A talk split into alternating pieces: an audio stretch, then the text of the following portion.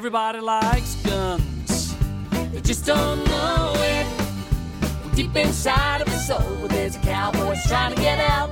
Welcome to New Shooter Canada. Please remember that the show's content and word pronunciation is simply the opinion of the hosts and their guests. To yourself, 'cause everybody likes guns.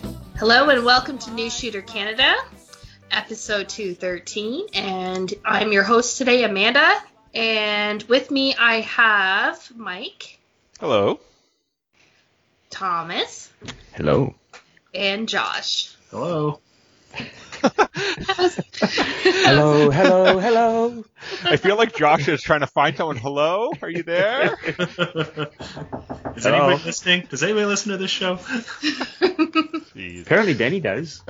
yeah. Well, that's good. I'm glad to hear that. So, how about we kick things off with what we did in guns? I haven't done anything with guns.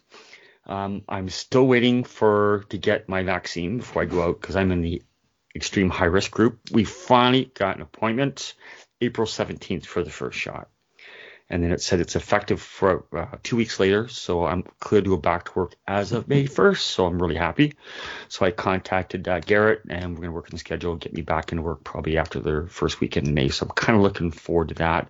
But I haven't been to the range at all. But uh, with turkey season coming up, um, lots of sales. We have a we had a weekend sale. Um, everybody's got sales right out, so now's a good time if you want to get out and get turkey loads and decoys and stuff. Now is the time. Um, a couple new guns are out. Uh, they introduced the Kriss Vector 22.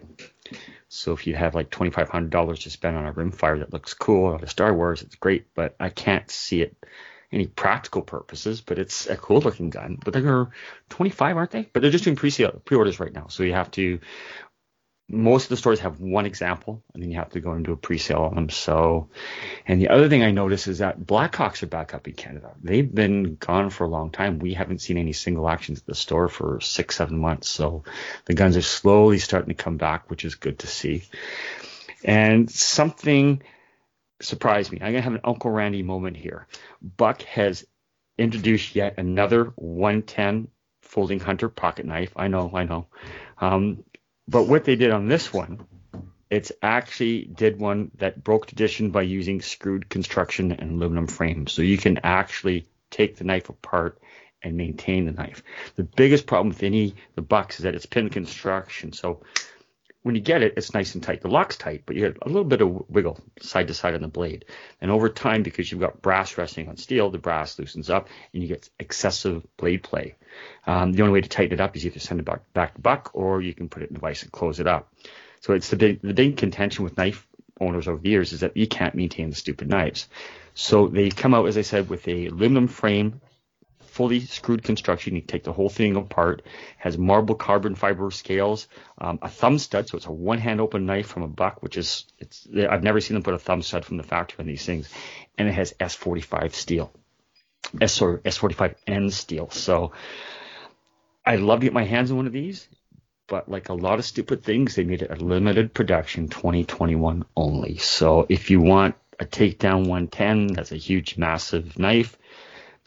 Good luck getting one. I would. I, first day I went on them, they had them in stock. The next day they were sold out. So if you're in the buck 110s, if they came out with the 112, the smaller version, I would think because I like the smaller version. But uh, that's about it for guns and knives this week. I've just been sitting home. Uh, dog was sick, so I ended up taking the dog to the vet. That was a $500 bill. And then Terry up ended up in the hospital, and that was a two day excursion. And then she's got to go back again in the hospital. So I haven't any time for range or fun, fun stuff the last couple weeks. But hopefully I'll be getting back to work soon. Uh, what about you, Josh? You got a lot of stuff in there. Well, I had a question Well, first. for- Sure. Um, the Kriss Vectors are they still modular, where you can like take the top half apart from the bottom half? I believe so. I Could I you don't buy? I don't I don't have the rimfire in my hands. I haven't actually handled it, Okay. so I can't Don't give they you. have a don't they have a really strange bolt too that actually like goes down on a 90 degree angle? Yeah, That's Something- why it's it- that's why it's the term vector because the angle of it. It's a really unique takedown. I've never take. We've got a, a Kriss Vector at work, and Austin's always he loves that thing, so he's taken it apart a few times and shown me, and it's pretty modular. It's and we've we've put tens of thousands of rounds to the rental gun, and it's never ever jammed or failed. They're, like they're nice guns, they run forever, but they're of money. Yeah, Hmm. I, I just thought if you could buy uh, the 22 attached, like just the, almost like an AR where you just buy like the top half, and you could use that and add that to your already one existing one, then it would make a little bit more practical sense. Yeah, if you could buy a dedi- dedicated upper with a rimfire bolt, that would be great. Yeah. I'm just glad that they didn't make the, the prohibited list. So Yeah. Well, yet. Not yet.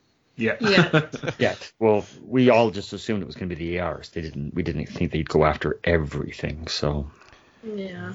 Only time will tell, right? yeah, I had another question. Who's Uncle Randy? Oh, for uh, any of you that watch the Nice Review, there's a, a reviewer in Australia uh, named Pete, and he has a Cedric and Ada review channel, and he does this thing where he teases anybody that likes the Buck 110s because because of old timers. So I'm considered an old timer to him because I like the Buck 110 and the 112. So the, we're they call us Uncle Randy's.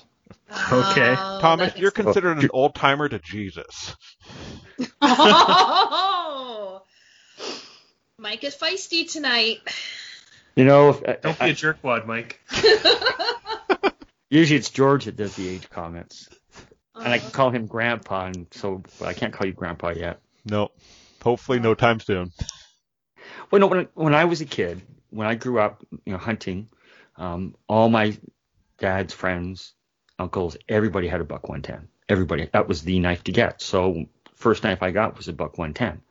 And you know, even though they're they're old, they're antiquated, they're tanks. Uh, the 112 is actually quite nice. It's quite manageable. Their only downside is the blade steel. It's the 420 HC. It's still a crap steel. No matter how good Buck does the, the heat treat, it's still a, a really budget budget steel. But you know, it's a great design. The advantage is they have a fantastic warranty. If you ever have an issue with the Buck knife, they take care of you. Um, right now, I've got issues with Real Steel and with QSP. I would never buy any of those Chinese makers because they don't support the product. I've had bucks where I've sent it in, they send me a brand new knife, and I get perks with it as well too, and they're fantastic to deal with. So if I do have an issue, I know it can be taken care of. So, you know, depending on the company, I because the my latest experiences, I'm trying to buy more American made stuff. I'm tr- trying to avoid stuff made in, in China if I can.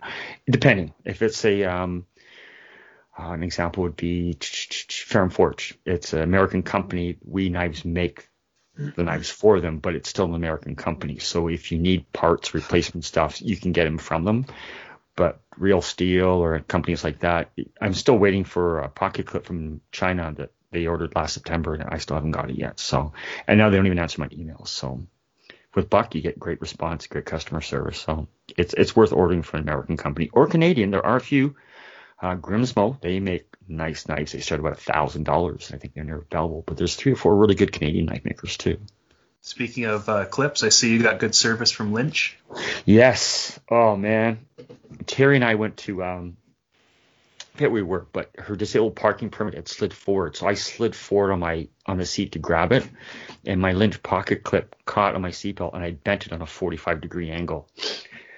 And you know, once you bend titanium, it's you lose the string. Everybody gave me things to put it back and stuff, you know, all these suggestions, and I never realized that they were under warranty. So I actually emailed Casey, and I said, you know, um, I'll pay the shipping if you replace it. He goes, no, no, no, it's all under warranty. Don't worry about it. Just give me your address and stuff. And I, I said, well, how about I order something to cover the cost? He said, so I gave him the order number and he threw in the new clip with my order number and he's not charging me shipping. So it's free, free clip and free shipping to Canada. So I, I, I wasn't, the problem is the clips are $20 US, but the shipping is $15 US. so when I ordered them, I ordered two. So at least to cover the cost. So I did the same thing. So it's, you know, I ordered a, a key fob and a couple more clips. Plus he's going to throw in the replacement clip for me. So it was fantastic. That's cool. And it's funny because when I when I got the, the first when I got the clips, I had a nice little thank you box. He goes, "Well, I don't get many orders from Ontario. Thank you very much." And he signed it. I figured, oh, so I kept that. I still have a little card that he put in it when he first got it. So, you know, if, if you find somebody that gives you good service, stick with them. Yeah, for sure. 100%. percent Mhm. All right, Josh, you do have quite a bit to say here, so why don't you tell us what you did in guns? Well, I guess we'll start with my rant. Um, it's been about a month or so, and I still don't have my Wrangler. I don't understand why transfers have to be so hard. Why is it that every firearms related government interaction is unbelievably painful? I just don't get it. I know everyone listening already knows all of this, but seriously, it's like the government doesn't care about us and is trying to make our lives miserable. Oh, they do. They do. You You know what happens? People go on vacation and they don't cover their shifts. Like you try getting a firearm uh, at peak vacation time, you're not going to get it. Everything slows down for a month or whatever. Well, and I know on the recording when you call in to the RCMP, they say um, due to the COVID nineteen restrictions or whatever they, however they word it, they're saying there's now a four month delay on new on new licenses, and it's just like that's just ridiculous. I don't understand this. But I don't know. It's uh, I requested that my transfer be emailed to me, and the seller did as well. And he got his after about two weeks, which is you know it's longer than it should be, but that's not terrible. And now I'm waiting an additional two weeks, and I still haven't got it. And I've called the RCMP twice, and they verified that everything was fine. But they said they can't help me as a as the actual uh, ATT and everything is a CFO issue. Um, so when the first lady told me she'd patch me through, and she's but she actually said, "Be aware, they're very hard to get a hold of, and you can't leave a message." so, I mean, that really set me up for a, a good experience there. And I've tr- I've tried half a dozen times to call, and they never pick up. It just it just rings, and then they have a recording saying that the line is not uh, able to take messages, and you know you have to call the RCMP for number first every time and listen to all their ridiculous recordings before you can even enter the extension. And I'm doing all this while I'm at work, and I just want to slam my head on the desk. It's it, I've I've emailed twice, and those have been ignored as well. I mean, it's it's 2021. Why can't we just fill something out online? We're already licensed. Like, what's the what's the point? You know, they just need to know that I have this. They've approved it, and uh, I don't know. I just keep checking the mail every day, hoping it comes in. But it's just I, I don't understand why it has to take so long. It's It doesn't make sense because you don't need you don't need a parking tag for your plate right now because they're not charging anybody for for their tags. You know, so they're free. So they're, they're- all that's freed up because they're not doing any of that. They, they've reduced. Uh, it's just they're just transferring paper. It's just one computer to the next computer. Like how much Yeah. time does it take to process something? Exactly. So like they even really like why do they what do they even have to check? I mean, we're already licensed. Just everything's valid. Just push it through. I don't Then- see. I don't see why the the sorry the retailer cannot do the transfer. Like originally when when the Well, long gun registry, you could do. Well, no, you could you you could go in like when somebody when I had the long gun registry, you could go in. I could transfer the gun to you. It'd take about an hour. You'd have to wait in the store, but then I could give you the, the transfer and you could take it home with co- with with your thing for the non for, for the non restricted. So why can't that apply to restricted? Why can't they Yeah. just transfer it online, have it done, and you can take it home right away? It doesn't make sense. Nope, not at all. Mike, you have something to say there? Oh yeah, I was just trying to say that's crazy that it's taking you so long because I got my transfer in two weeks, just like uh, a month ago. Well, and I think I would have had it had the email come through. Yeah. And they- it was because the seller got it after about two weeks, and and when I called the RCMP, they they verified that my email address was correct, and they verified that I requested an email, but that's all they could do for me. And hmm. if I wanted anything else, I had to go through the CFO, and they're just impossible to call. So I'm gonna ask the dumb question. You did check your junk mail, right? Yes, no, I- I, definitely I definitely did that. You, you gotta ask, right? Because that's one of those silly things that you're gonna be like, ah, shit, why did I do that? Can you imagine if I hadn't and I checked it right now? You'd be my hero, Mike. well, even even more so than usual. But Oh wow, I'm flattered. I, I- you know, I must say that normally when I have to like talk to the, the CFO Ontario, I've never had an issue dealing with them. They're usually pretty accommodating on the phone. But it's just but have you ever? have- on the how long did it take you to get Yeah. on the phone? Well, I did have an issue with them once. They turned down my ATT to go to the charity shoot about five or six years ago. Really? Yeah. This- You didn't hear about that? no. Well, I sort of had this thing going with Trevor, in that uh, I bet him that I would change the name of the charity shoot to at back then the the chief arms officer was Chris Wyatt. So I changed the name of the charity shoot to the Chris Wyatt can lick my sweaty man sack invitational for the ATT. Oh, no. And yeah, I uh, Barney was the CFO officer that actually answered me, and his response said they were denying, and this is this is hilarious. They they denied my ATT, and if I wanted the ATT, they could take me to court, and he, he suggested the Barrie Court because they have the best soup. Oh, So he had a sense of humor at least. Yes. wow. Oh my goodness. So then I contacted Brian Lilley and my MPP and all these other people, and the next day I got my ATT. Oh jeez. oh, Thomas, what are we gonna do with you? well, I knew Wyatt's ex-wife, Yeah. and and he he this this man's a piece of work. Yeah. So he's he's he did nothing but insult gun owners. He said we Yeah. things were too complicated for us to understand. He was very demeaning and, and he talked down to us all the time.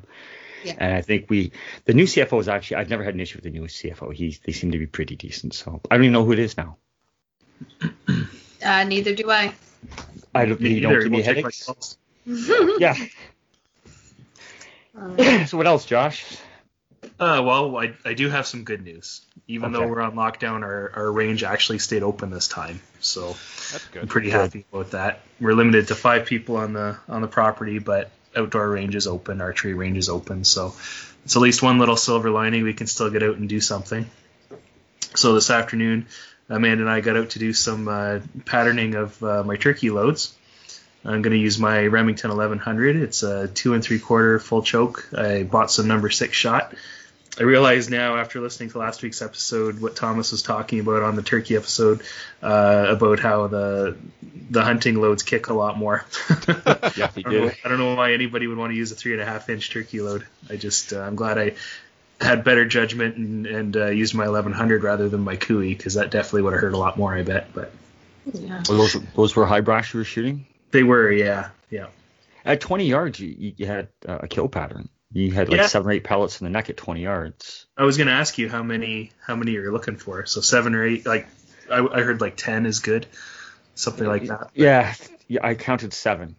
Yeah. I did count. So- No, that's But, fine. I- but you can see how much it opened up at 30. At 30, you had one or two. yeah, I don't think I don't think I could do 30 yards. I'm, I'm No. pretty confident at 20, but 30 is not going to work for me. It just open up too much. The, the only thing could, if you change the the load, like there are, um, that was only two and three quarter inch. You can get some turkey loads that are even heavier and they have a different wadding, so your pellets fly a little bit differently. Okay. have to really test them. Might- It might give you probably give you a little bit of a denser pattern, but till you actually pattern it, you don't know. Because a lot of this stuff is hype too from these manufacturers. You have to actually take the gun out and see how it does in your gun. Well, typically, I mean, anytime you've gone turkey hunting, what's your what's your typical distance that you've been getting them at? I haven't gone over 40 yards Yeah, because after that my pattern just starts to open right up. that seems really far. Well, I'm using an extra full turkey choke, yeah. Hmm. so it's. Are you? At, but at 40 yards, it it is opening up. Like it, 30 is probably better for it, but I would do it up to up to uh, 40 or 50, depending. Are you concerned that at a closer range that you might completely miss the head because the pattern's too tight? No, No. because I know that where that pattern. Well, when I set it, I knew knew where that pattern was at 15 yards. Okay. So I knew that if I if I kept it, it's just my height I had to worry about. As long as I kept it under a certain elevation, then I just worked to my left to right. Okay. Now, when you're patterning, uh, are you standing up and patterning, or are you sitting? I never sta sit down to shoot a shotgun. You- I always, I do have a rest, but I'm standing and I'm leaning into it. So it's supported on the rest, but I'm still putting my weight forward, so I can, so I can move back with the recoil. Um, I find sitting down, benching high-powered firearms can be very brutal. I, I, I have Well, to move. we were having that discussion today. It's like, okay, well, I, I patterned it standing up, but then I was like, well, I'm probably going to be sitting down behind when I'm actually hunting, so maybe I should try it sitting because that's probably how I'll be doing it. And I didn't like that. You're right. that was not fun. you, you take it all. And also the other thing you have to consider too is that your the way you, you rest your cheek and everything changes a little bit when you're sitting. You might not have the same cheek weld. You might not have the same sight holds. You have to really practice in using the same hold. Because I found when I started shooting prone, everything changed. My setup rifle that I had for standing up did not work very well laying down. So yeah, it definitely knocked me back. I was not ready for that. I wasn't braced really in any way. So and that's only two and three quarters. right, right, and I'm pretty big. I'm heavy, and it still pushed me back. Sturdy. Sturdy is the word you want to use. Yeah, right, right. my, my friend Peter wanted to get a nice shotgun, so I said, you know what? This was before I worked at East Hill. I said Williams Arms has a really good deal on a couple of used Berettas. So he, he and he wanted the biggest. He wanted three and a half inch, and uh, he didn't dick around the price. So my friend Gary threw in a, a box of turkey loads, three and a half inch turkey loads for this thing. So you know, I, Peter didn't belong to a club, so I took him up to my range and we can shoot we can shoot birdshot out outside. And uh, I let him shoot it first, and I'm like, holy crap. So I only fired one shot, and it wasn't the recoil that got to me. It was a whiplash from my cheek flying off the stock because he had, he had he had the kick off, so it's got a shock absorber in the stock as it is. Yeah. Plus it's gas operated, and it was still enough where it just nailed my cheek, and it literally like like whiplash. I, then I unloaded it, took the second shot off. I said, I don't want this. no, I don't blame you. Well, how did how did you feel, Amanda? I set her up with uh, two two target loads, and then another our neighbor came as well, and he had uh, he had some number four shot. I don't know how much how fast it was or anything, but it wasn't high brass. And then I gave her some of these hunting loads, and she went in a progression. So I what did you- go in a progression, and it was uh, I was like the two, the first uh, obvious uh, the target load. I was like, ah, okay, because I'm not used to shooting a shotgun, so I I was bracing myself. I I think a little too tightly. Uh, not like it's good to have a good form and position, but I think I locked myself in too tight. So I was like, oh, that well that one kind of hurt. But the second one it was fine, or the third one was fine, and then I did the the turkey load, and I was like, oh my god, that hurt. You know the problem is too. pretty bad. people take other people out shooting that never shot before and they give them something like that to shoot. And of course they never want to shoot again after that. Oh yeah, and I didn't. I wasn't a jerk. I didn't like mix them up and load them into the shotgun. I made sure she knew what she was getting. Oh Wait. yeah, Started low and yeah, and worked my way through, and Yeah. You know we were having that discussion about when I do get my own shotgun, what. Because I was considering the 20 gauge again. well, there was somebody said- at there was someone else at the range that was trying to tell her to get a 20 gauge instead. So Yeah, but really and truly, um, for the most part, I'm probably going to be using it for clays. So, um, the maybe once in a blue moon that I might have the opportunity where I go hunting, um, I'm going to be shooting one shot. Is it really worth? Like I can handle the the 12 gauge. So go for the 12 gauge because that's I- that's going to give you the payload up there for skeet shooting. And if you want to do something smaller for bird hunting, you, it's already Yeah. there. yeah, exactly. And So it's way more cost effective to buy target load at 12 gauge than it is 20. yeah, Yeah, it's true. sure. It's hard. You can't find them, but it's hard to find. Yeah. Well, what did you think of that uh, turkey episode, though, Josh? well, I thought that was great. Gave me a lot to think about. I was sorry that I missed it Yeah. because obviously we're getting geared up for that too. Um, I had a, had a question for you though. Um, might be a ignorant question, but I mean, whenever I see turkeys, I'm out driving. I always see them out in open fields. But then, you know, you're do you want to set up just inside the bush, or do you want to set up on the edge of a field, or where should you? What? How do you pick the best spot to to wait for your turkey? It's important that you have a setup where you've got something on your back, just because most hunters are ethical, but you do get poachers and people that don't know how to turkey hunt. So because you are in camouflage and you're mimicking a bird that people are trying to kill, and you could be you could be between that bird and that shooter, and they're not going to see you since you're in full camo. So you really the important thing is to have something behind you. So if you So were on the edge of a if you're on the edge of a field in a bush, you know, you'd want to be inside the bush a little bit because someone might be shooting from behind you, and you Yeah, wouldn't- you want to cover the the heaviest cover you, you can possibly get is, is a good idea. Just to just to cover. It doesn't have to be big. Just you know, three four feet. Just something to back you. So if there's a big tree back there, just something where you really want to just cover your back, basically. yeah. Now, is this as important? Because I believe you're hunting on a friend's farm, right, Josh?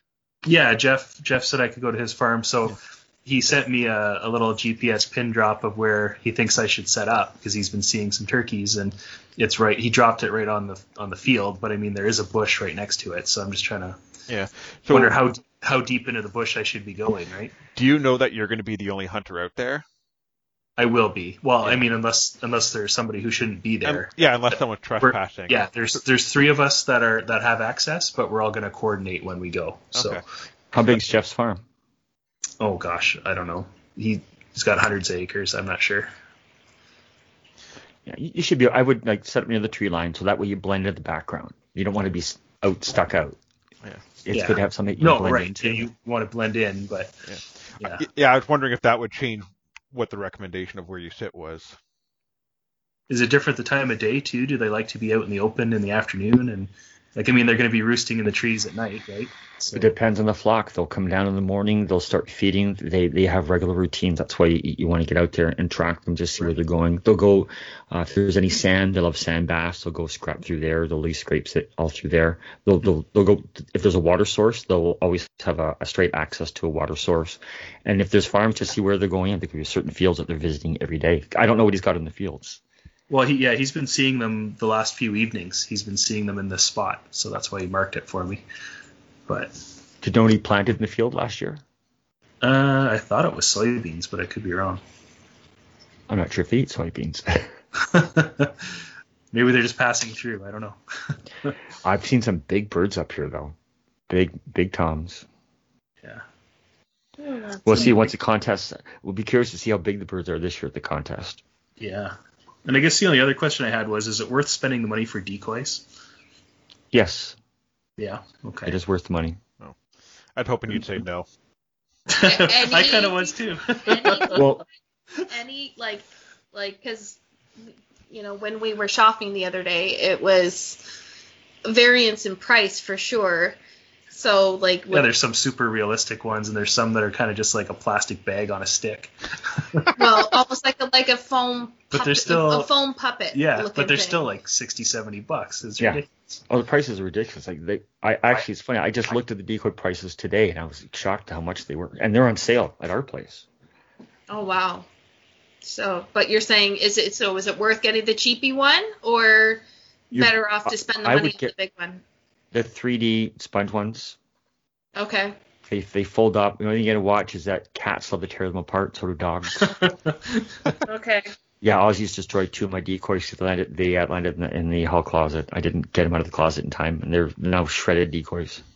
Oh no. Yeah. That's good. That's an expensive replacement there. You just tape your cat inside, and then it would actually move a little bit. Oh my gosh. That's nice. Oh, That or you're going to get a coyote as your turkey takes off across the field. Coyotes like cats. yeah, they do. So. I wonder if Jeff was it you or Jeff that got the the cat decoy for for hunting. No, I, that wasn't me. So it must have been Jeff. Yeah, we, we had them on for like ten or fifteen bucks, and the local hunters love these these cat decoys because what they do they actually have cats at home, so they'll take a little bit of the litter box with them, a little cat poop, little urinated stuff, and put it and it's a remote controlled tail, so it's like a cat sticking its head in the ground, and you can adjust the speed and rotation of the tail. Oh, And you got to watch it because the coyotes come anywhere out of out of anywhere super fast, and they'll steal your your coyote your, your decoy. Gone. Wow. Oh man, that's crazy. Yeah, but it looks like a cattail. I've seen several coyotes walking with cats in their mouths in this subdivision. Yeah. Well, let's moving on then. How about you, Mike? What did you do in guns this week? Not much. Um, no. No, it's just been a really slow two weeks, and we had Easter in the middle there, so didn't really get a whole lot done. I did look at uh, look over Sarah's JR carbine. Um, I may potentially use it one day for a PCC division in IDPA, just to try it out. Never done anything like that. It seems like cheating using a rifle in a handgun match, but it's allowed, so I guess I'll give it a try. Why Um, not? yeah, uh, went over it. Everything looks good on it. Really, it just I just need to slap a red dot on there and zero it. Um, holding on to it made me miss my AR. It made me all nostalgic. Well, at least there's no recoil. Those things you just pull the trigger and just stays on target. Yeah, well, yeah, I've seen they- some guys shooting shooting with their P- PCCs, and yeah, it's it's insane how fast you can go when the gun Oh, doesn't move. Same thing when at, at the match I went to. They're just they were the fastest for sure. Yeah, What what kind of is it a proprietary mag on that one, or do they take like Glock mags, or what is that one? The Glock, yeah. Glock mag. So do you already do you already have lots of mags, or are you gonna have to invest in it? Uh, oh no, this is this is oh man, this is Sarah's like second gun, second third gun she ever bought. We've had this for a long time. Uh, we have uh, I don't know five Glock mags for it. Oh, nice. I don't. Nice. We don't even. That's the only thing we have that takes Glock mags. So, Are you gonna put an optic on it? well, I'll definitely put a red dot on it for the match. Yeah. Yeah, got to got to get all those advantages. I mean, if it was threaded, I would put a comp on it or something like that too, but it's not. So. But right now it's just iron sights. uh, yeah, well, I mean, I was gonna take my my red dot off my AR because I thought, well, you know, one to the other, but then I was like, well, when am I gonna get out and sight this in? I thought, well, I'll just wait. You never know. Maybe we'll get lucky and I'll get to take my AR out sooner than I think. I'm just being hopeful. I know. Well, no, nothing wrong with being optimistic. Yeah. I, no, I, had, but being realistic, we're never going to see them again. I, no, I that's thought about it too. I was gonna, Pessimistic.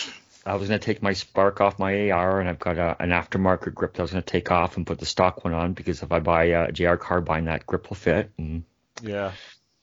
but I didn't. It's I just picked it up and I funneled it and hugged it and put it back in the safe. Yep. Pretty much same here. Yeah. Yep. Outside that, I was contemplating on buying either a GP100 in 10 millimeter. So it's in 10 millimeter. It's a six shot. Uses moon clips because there's no rim on the case. You can buy thicker moon clips, and it will. I think it said it will very reliably shoot 10, 10, 10 What am I thinking of? 40 Smith and Wesson. So I thought this would be a great gun for IDPA because it is a 4.2 inch barrel, I believe. Um, so it's 40, so it's relative. Oh, I say cheap. I mean it's it's available. It's available. Yes, it's available. it's not some niche cartridge. You know what? I bet you I probably have a coffee can or three full of 40 brass, even though I don't even own a gun in 40. Um, so I mean, I'm halfway there. So that's that's one option. The other thing I'm debating on would be uh, the Q5, the steel frame version. So I have the plastic one, and it's a great gun. I love everything about the way it works, the trigger, everything like that. But after shooting Sarah's, she has her tricked out M&P Pro, and what I noticed is the magwell adding a lot of weight down low really did change the way that the gun recoiled, and it felt really good in my hand. So I kind of was starting to think, well, if I had the steel frame version of the Q5, it would transfer some of that weight lower into the hand. Um, so now I'm kind of debating on which one I think I should get. I mean, if I get the the Q5, I have everything for it, including mags, holsters. I don't have to buy any accessories. If I go with the GP 110 millimeter, I'll have to buy some different moon clip holders just because their rules are different than ICORE and IPSC, and also because it's a six shot 40 Smith and Wesson. So yeah, so I'm kind of going back and forth and trying to decide what to get. Either way, it's not going to change what I do in IPSC or ICORE. But uh, what do you guys think I should do? Well, do you have dice for the 40 or 10? Nope. If you, you can use the same die for both. Yeah, no, I don't. Ha- no, because I have no need to reload right- them right now. But I imagine I know. 40 is popular enough. I imagine I could I could pick that up from Cabela's. I'm sure. Oh yeah, we, we always have it in stock because so much law. It's it's only law enforcement to buy it. Yeah, well, that and uh, from what I understand, IPSC shooters who wanted to shoot major. I don't really understand all the rules. I just heard that. Yeah. It's it's not a popular caliber, but we we get a big order from the police department all the time, and the guys that use the service guns for compete, they'll Yeah. they'll, they'll they'll buy them. But there's when the ammo slows down, there's always 40. Um, on your frame for your Q5, yeah, uh, in the in, in the, the grip, are there any voids where you can add weight? Hang on, 30 seconds. Because I know, for example, the Glocks, you can there's a, a bit of a space between the back of the mag well and the the back strap, and you can actually get plugs to put in the back and add some weight to the back of the gun. Uh, no, I'm gonna say no. You there is no void there. Um, you can take the back strap off, but I have no idea if it's hollow or if it's uh solid under there. It's probably The- pretty tight. Yeah. If Uh-huh. I wanted to just add weight, I can buy um who makes it? Either Springer Precision or Taran Tactical. One of is that right, Taran Tactical? I'm not sure. Anyways, one of those companies down the state that make a lot of base pads, they also do make a magwell for the Q5 or for the yeah, for the Q5. So I thought, well, yeah, that's one option. I could I could get that. and I could just use the magwell and just kind of carry on and just shoot shoot an ESP instead of a stock stock service pistol. But then I kind of thought, well, if I get the the steel version of it, it'll be the weight will already be transferred, and if I want, I could always add a magwell on top of that, so I'd have even more weight down there. Yeah. So what what in your mind would be the benefit to having another revolver in a different caliber? Like, are you Uh, looking for a higher power factor, or what are you trying to achieve by a different caliber? Okay, so in IDPA, the ruling for revolvers is there's it originally was two different divisions and they kind of joined them into one and they used to call them stock service revolver and stock or no enhanced service revolver. In stock service revolver, you have to use a speed loader. It has to be a rim cartridge like the like 38, 357. Um, they have to be the uh, what do you call it? The the length the length of the case is like what you get. You can't do cut down cases. You can't cut your cases in half to make quicker reloads for you know quicker ejections. Um, yeah, those are kind of it. And then there's some other weight stuff and some other accessories that there's not enough accessories for a revolver really to get into that. But there's also the enhanced. So the enhanced says you're allowed to use moon clips. And another one of the rules is that if you shoot 10 millimeter, you're allowed to shoot 40 out of the same gun because they are considered the same caliber or transferable calibers. So essentially, I'll be able to use a revolver that's meant to be for a long case, but use it with a short case, so it'll have quick ejection. It'll be a moon clip, and it just means that I'll have to go a little bit higher power factor. Hmm. I never thought about that. It's such a lot shorter case Yeah. compared to your 38s and 357s. Yep. And So you'd be able to do quicker quicker reloads then. Is what Yeah, you're thinking. and Or because, quicker loading and, and ejecting. Both are going to be quicker. Yeah. Um, so yeah, so, and since Revolver is all just clumped into one group now, it means if I go somewhere, you know, whether it's friends or I go to a major match where there actually are, you know, more than one Revolver shooter, some would say I have the advantage. Some would say that they have the advantage because they have a lower power factor. I remember hearing someone once tell me when I was shooting it in Florida, and the guy came up and said, "Oh, you're shooting that." And he said, "Yeah, it makes so much more sense than shooting Moonclip. Um, you know, the recoil's just not worth it." And later on, I kind of looked at him where where he is in the IDPA standings. I realized he's a marksman. I kind of thought maybe he doesn't actually know what he's talking about. So, and now that I shoot a Moonclip gun, I think it's way faster. I think it's way more reliable. And Oh, definitely. although it's one's a Smith and Wesson and one would be a Ruger, there is a there's a lot more transference of how you do your reload if they're both Moonclips versus a speed loader. My gut instinct is to go with the Q5 Yeah. uh, because you already have a variety of guns to already play with, so it's not like just getting something new. The Q5 just because I don't know the difference between the two really, other than your descriptions that you were kind of just going through now. But to me, if you already have everything that you need for that, that it could be a lot more versatile and you don't have to get a whole new setup going. Um, cost effectiveness on your case, and it's not like a well, I'm a first time shooter. What gun do I get? Well, he still has all the gear for the. He still has all the gear for the for the for the uh, Ruger though, because he's got the holster for it. Well, the holster is about the only thing that transfers over though, Yeah. because I need Moonclip holders. The other ones are speed loaders, yeah. so it's it's a Oh, little that's bit right, different. yeah. You need the post in the middle, and I and I would need to buy Moonclips too, and I need to buy special Moonclip that will you reliably set off the 40 because apparently the 10 millimeter ones are a little bit too thin. When shooting Mhm. 40, apparently it's not reliable, so I have to buy specific one from a specific company. Yeah, but you did mention that you enjoy shooting the Q5 and you like it. But if so, you're just thinking if the steel version would be a, um, a proper amount of weight added to Yeah, it, and more fully. compet more competitive. Like more if, competitive. if yes, if I'm absolutely. trying I'm trying to get like percentages here, I'm going like one percent at a time. I'm not making a swing for the hills. Where, yeah, Mm-hmm. and I would say go with what you know. Yeah. That's just my opinion. yep. Well, you know, that's great. Sa- Sarah's such a fantastic wife. I, I can see her buying you both. Oh, I I could Aw. see her buying me both too, and then She's I would like wake that. up from She's that like dream. that. Yeah, and then I'd wake up from that that coma that I've apparently been in because I went and asked Sarah to buy me two guns, and she hit me so hard with a frying pan. So Or you could buy her the Q5 and you can buy the QGP. Oh, I'll shut up now. that's not a terrible solution. But I don't feel like it. It, it, it would, it's only slightly better than asking her to buy both of them. yeah, yeah, I agree. Yeah. Goodness. Let's tell her you could buy a new gun or a new cell phone, right, Thomas? Uh, I'm regretting the cell phone. I really am. oh my goodness. They posted the, they posted the the uh, the turkey sale at work. They've got the Browning Maxus on for like 700 bucks off. That was a funny noise Thomas made there. I've never heard that one before. Oh. I, I like the phone. I just Well, I, I'm, I'm uh, tech looking I'm for- tech challenged. That's all. Of course, of course. I, I've learned a little. I I well I I'm good enough that I have to teach Terry how to use her phone. That's good. Oh. oh well, Mike, I'm looking forward to hear what you decide on. So keep us posted. Yep. Are we going to open that up to a Facebook po- uh, poll? Yeah, sure. I, I'd love to hear what the listeners think I should do. Should I stay a wheel gun guy or should I venture into the semi world? Yeah. Yep. Let's put it out there. Yep. So, And also, right now we you can't we you can't find either of those guns right now, can you?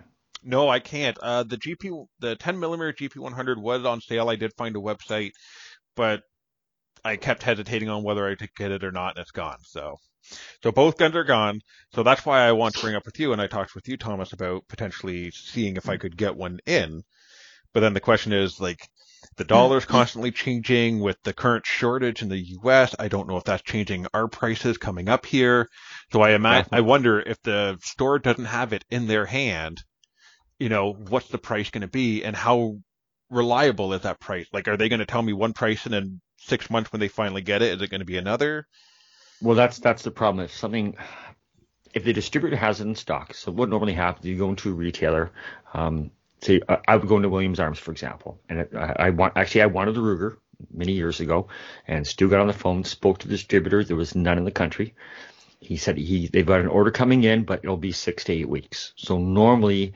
A lot of stores won't even do that. They'll wait till it's actually up here before they'll order it. Mm-hmm. But right now, there's very little production. So what's coming in is coming in, in a trickle right now. So it's we'd have to just go to your retailer, get him to contact the distributor, and if they've got one in stock, order it. Because the next time he comes in, it, the prices will be going up. So I assume if the, the if the distributor already had it, then the price is set, right? Yeah. Okay. That that's what Yeah. I would assume. Like, yeah, he could accurately tell me what the price is. Whereas, yeah, if he has to order it, you never know what the exchange rate is that day. Yeah. That, well, that's the big difference too with with the the stores that have to order stuff from the U.S. You know, I remember speaking to John Williams once. When he places his order, uh, the currency could have been at 20%, but by the fine time his order comes through, the exchange rate's you know 30%. So all his stuff goes up. So it varies. Each shipment, you'll you'll notice each time a gun shop gets a gun in, a lot of times it's under 25, it goes up 25 or it goes down 25. But lately it's all going up because I think, as I recall, Trump put a steel tariff in last year. So anything made of steel has a small tariff on it now. And there in the U.S. there's um there's an export permit and all fire all sporting goods, including firearms, have a, a very hefty uh, tax on them in the U.S. Just peachy keen, isn't it? Yeah.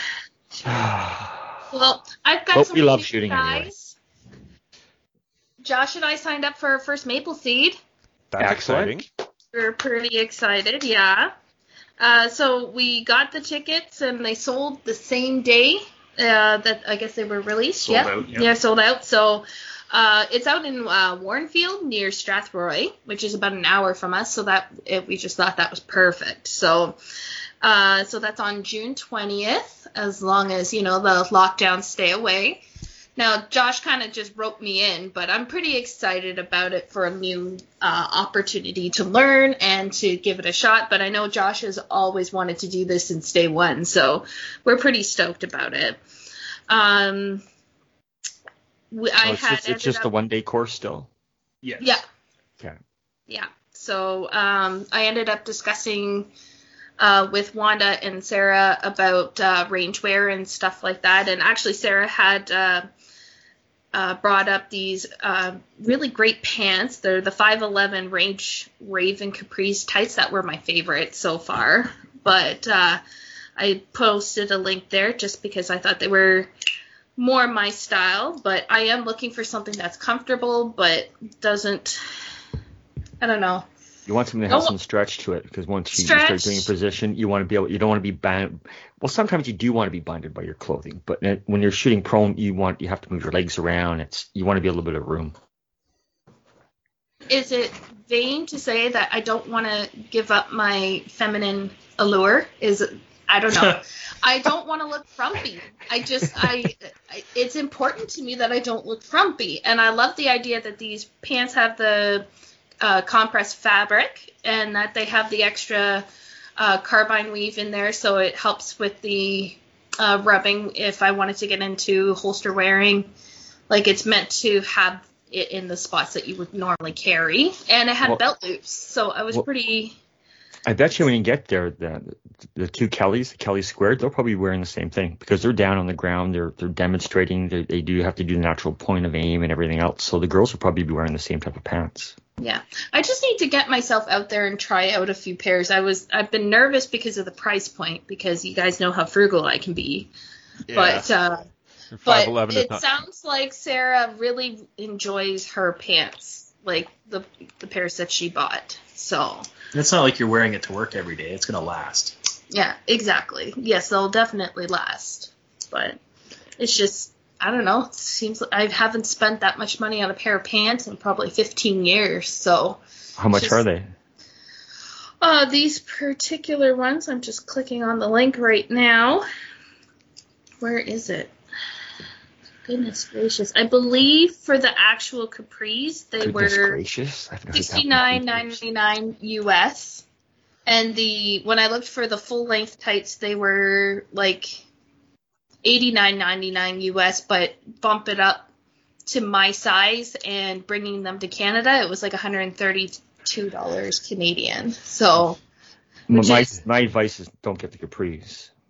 go with the capris. No, don't get the capris. Oh, don't get the capris. No, yeah. no, you're you're talking about insect season. Your, your ankles and legs will be exposed. Yeah. That's the only disadvantage of tights is that mosquitoes can bite through tights. Yeah, yeah, they can. But uh but I'd at least keep your ankles covered. Yeah, for sure. And I guess Sarah was making a point that she bought the capris because she's a little shorter than I am. So it worked out well that they almost work out to be a, a full length pant for her. So The other Huh? thing I would suggest too is that never ever spray um, what's that insecticide? Um, Deet? DEET. Anything with DEET on it, it will melt your pants. No, I use natural stuff. So Yeah, just use any type of insect repeller. Stay away from anything with DEET because it melts plastic. well, good to know. So We don't want to see your pants dissolve at the match if the bugs are ready. Or, or, well, maybe you do, but That's a different topic. Let's not. So, um, uh, the other thing was that uh, the main reason we weren't on the show last time was because Josh and I made a trip to Cabela's, and you know, guys, to be completely honest, it was my third time going, and I felt underwhelmed. Um, minimal stock on guns, so that was kind of depressing. I also didn't find anything that I liked for range wear there at all. Um, there was no sales on ammo, and the bargain cave was almost empty. I think there was five things, like five items. It was ridiculous. Um, I did see a suede uh, back quiver that enticed me, but none, not enough to really commit to it. So we did end up at Sail, which I enjoyed a lot more. Although again, gun and ammo selection were not the greatest there. So it really was petered out. But a part of us kind of wondered if it was because we're more seasoned shooters now and we have a lot of the basics, or is this because things have changed so much in that industry that it should they're really coming short? Oh, or have you pro- guys been lately, or products definitely. We knew this was coming. yeah? So expect ammo to start to dry. like, A lot of Canadian stores were smart. The distributors warned us, and we stocked up. So we still have lots of ammo, but getting some of the product in, it's been tough. Getting guns in from the U.S. Like so, I said the Blackhawks are normally Rugers. We always have Rugers. We haven't been able to get a single action for almost a year. Well, they ha- usually have six big panels, like I would say eight, ten foot panels of guns lined up to go. Yeah, there's lots of empty and racks. there was there was three racks completely empty, and maybe half a case of of uh, handguns. It, it was nothing. It was it was very pitiful to see, Yeah, and we, our, their restrict, used were gone too. Our restricted room is all shotguns now because all the ARs and all the guns that we had that were restricted are all gone. So we've got all this empty space that we can't put product in.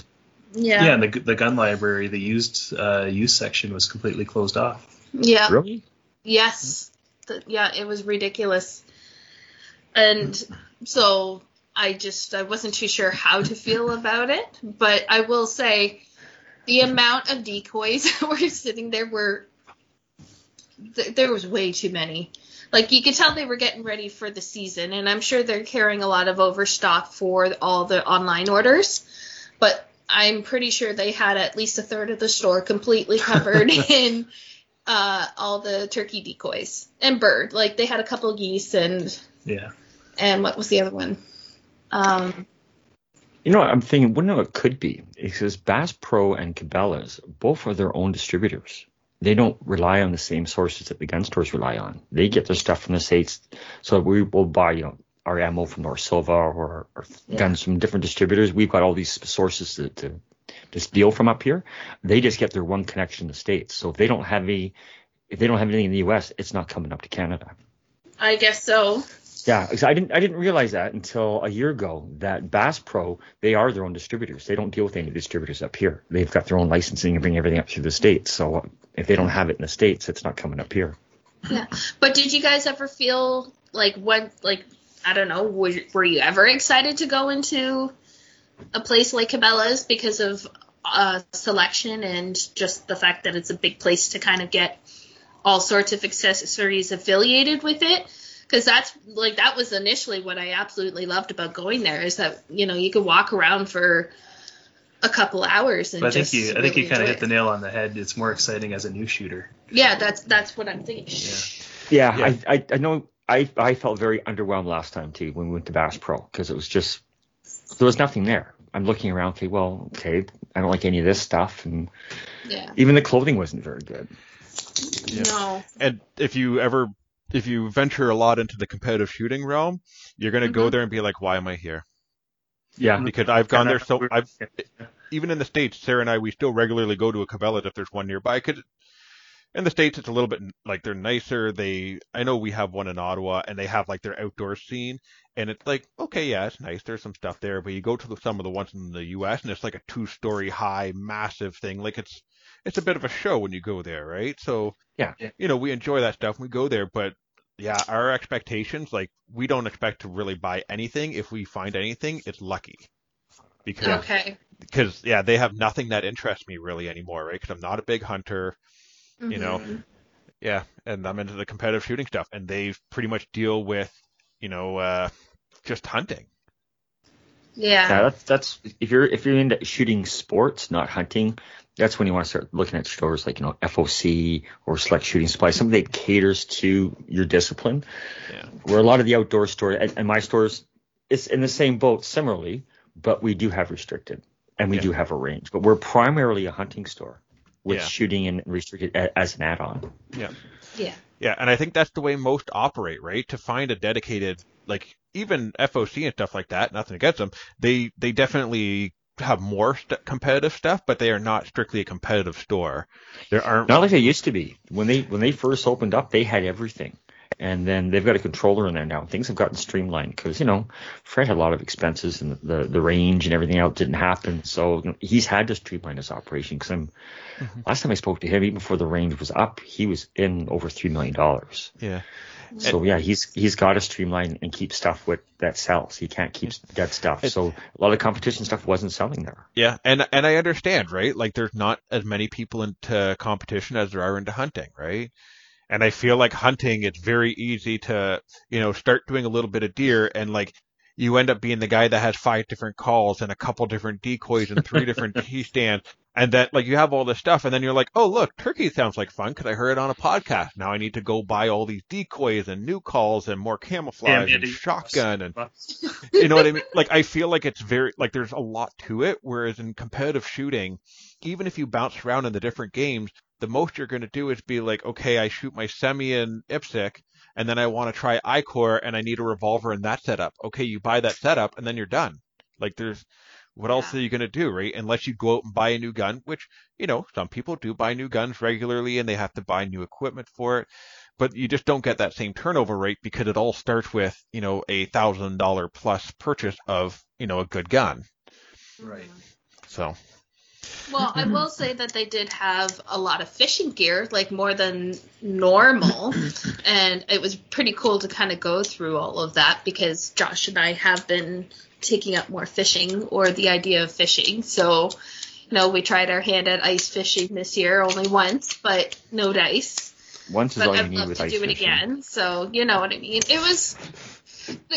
It's great that it's trying to be the all-around store, but yeah, after the third time, it's just like it's all the same. Like there's nothing new, Yeah, nothing changes. and Same it- yeah, nothing changes, and and it was just very depressing to see all those empty racks. It, Mm-hmm. it really was. So, but that that's my my little rant for the day. But let's get on to the main topic, even though we've been yipping for a while. We have a topic. Uh, yeah, we have a main topic: analysis of Josh's first IDPA type match. so why don't you go and take it away there, Josh? Well, I know I know you've all seen the video, right? Uh, Uh, I don't you. think we posted it on the Facebook page or the Instagram though. Oh no, I guess we maybe we should. I don't know. Maybe we shouldn't. I don't know. Post oh, it. Post it. but uh, thanks to Benny for getting uh, the video of my third stage. Um, no, no. When you do see it, it's not in slow motion. That is my top speed. I saw it too. Just so everybody knows.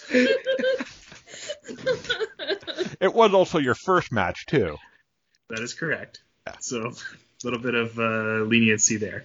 And he didn't drop a mag and he didn't drop a gun. So and he made No. it through. Didn't get DQ'd. That's all good. No, yeah, you was- didn't trip nothing. No, no, we'll get into that too. um, so, so first off, I, I, I was a I was a huge letdown to uh, my mentor Mike. I didn't do any dry firing, and I, I really feel horrible about that. I had every good intention to do it, and Ama- Amanda was encouraging me, and I just always found an excuse not to. I was busy, or the kids needed something, or I was working, or it just didn't work out for me. And I really think it would have helped.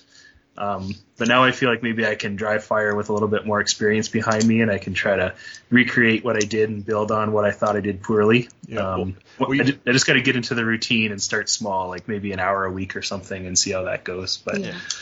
And But, you didn't mean- you didn't let me down. You went to your first match. That's that's a big step, right? A lot of people yeah, yeah. even myself, when I went to my first match, I was terrified because I had no idea what to expect. I didn't know who I was going with, and I'm going to show up with a loaded gun. So, yeah, and it's your it's not your own club, and you're totally out of your element, right? So yeah. And he's being completely honest. It was a, a crapshoot of a, a couple weeks uh, coming up to that event. So, you know, as much as I encouraged him, like, really, it would have been like 10 minutes to himself if he was able to get that to do it. Because And I normally mean, for something like that, I'd be, you know, anything I do, I, you know, I watch hours of YouTube videos and I, you know, I really kind of throw myself into it, but I just, I didn't focus on it at all, really. I just No. kind of, all of a sudden it's here and I got to go, so I went. well, life's crazy that way. But Yeah. don't beat yourself up too much about it. yeah. That's, So I guess, you know, kind of take me through my day. I was wondering about you guys, like, so the day of the match, do you guys have any special routines? Like, do you, what do you, what do you like to have for breakfast or do you have lots of coffee or no coffee at all? Or do you, do you like to do the same thing every time? So I used to be a goalie. So in case you don't know, goalies are very superstitious people. Um, I go to Tim Hortons every time and get a sausage egg breakfast sandwich combo with a Canadian maple donut with a large French vanilla. That is my routine. So you like lots of sugar. Okay. Well, yeah, but I don't. Yeah, I used to drink coffee, but I kind of dialed back on that because I found if I start drinking coffee, I want more, and more coffee leads to shaky hands. okay. So where where did that superstition? Is it just um, the habit of you know make, eating and drinking the same thing every time you have a Yeah. match? How did you, how did you or settle on is, that? yeah, how, how did you come to that conclusion? or is like what is there some sort of uh, theory to the meal that you're eating? A little bit of column A, a little bit of column B. It all okay. it all started because matches are very early in the morning, and although I'm a morning person, usually I don't eat when I first get up, and lots of times I'm like, oh no, I have to leave for the match. I forgot to eat breakfast. So I started getting into this habit of stopping at Tim Hortons to get my breakfast on the way because there's a Tim Hortons in you know every direction. Yeah. And I'm a person of habit, so I started getting the same thing over and over again. And where I say this started turning into a superstition is when I went down to the States to shoot a match, they don't have Tim Hortons. And it was at that moment on my way to the match that I realized I have no breakfast. And I'm uh-huh. hungry, but I don't want to get anything because I don't know what kind of food I'm going to get if I went to, you know, Taco Bell for breakfast because apparently they have breakfast food. That's not a good idea going to a match. So, but like I don't know, right? What's what's the next closest thing? And then, you know, in a lot of places don't have French vanilla. They have coffees. Okay, well, do I get a coffee or do I go with a hot chocolate? Anyways, it messed me up so much thinking about that that I that's when I realized like this is almost like a habitual thing that I almost need to go through. And I know that I'll have the right amount of food that I'm not bloated, but I'll have enough food that I can get through, you know, most of the match before I start getting hungry. I also So know exactly just how like jacked up on sugar I'm going to be too. Yeah. Right. Well, so you need to go to the states and find a meal that you know that you can be consistent with then, Yeah, or do you one? yeah. Yeah. You do? Per- Uh, I kind of do. I have McDonald's. I do have Okay. a rough idea of what I get from McDonald's. The problem is the last time I went, and this is once again my fault, morning of the match, I said, okay, I'll just go to a McDonald's. There's a McDonald's on every corner. Couldn't find a McDonald's. oh no. So I ended up going to Dunkin' Donuts and I got something that looks similar to it. And I ate about three bites of it and I told Sarah, I don't even want to finish this, but I'm hungry. so, yeah. And how'd you do in the match? You know what? I have no idea how I did in that match. I mean, one of the top class, I was shooting classic in ICORE, and what the the top classic shooter in ICORE was there. So I'm sure I got destroyed. It's just a matter of how badly I got destroyed. yeah. So So yeah, I I have a routine. So I don't think it's crazy That's if good. other people do. So what do you what do you do in the car on your way there? Because like this was a this was about an hour and a half drive for me to get there. So I'm just you know kind of squirming in my seat the whole way, just trying to think about what's going to happen. Like, do you have uh, like do you do you listen to the same music every time to get pumped up, or what do you think about? Do you dry fire in the car while you're while you're driving? I do in a way, but not completely. I don't listen to podcasts when I go to a match. And the reason is because then I'll be thinking about what they're talking about at the match. Oh So- yeah, so I want- ideas I- in your head. Yeah, so I yeah. want to listen to something that's very. It's going to sound real funk way, very neutral.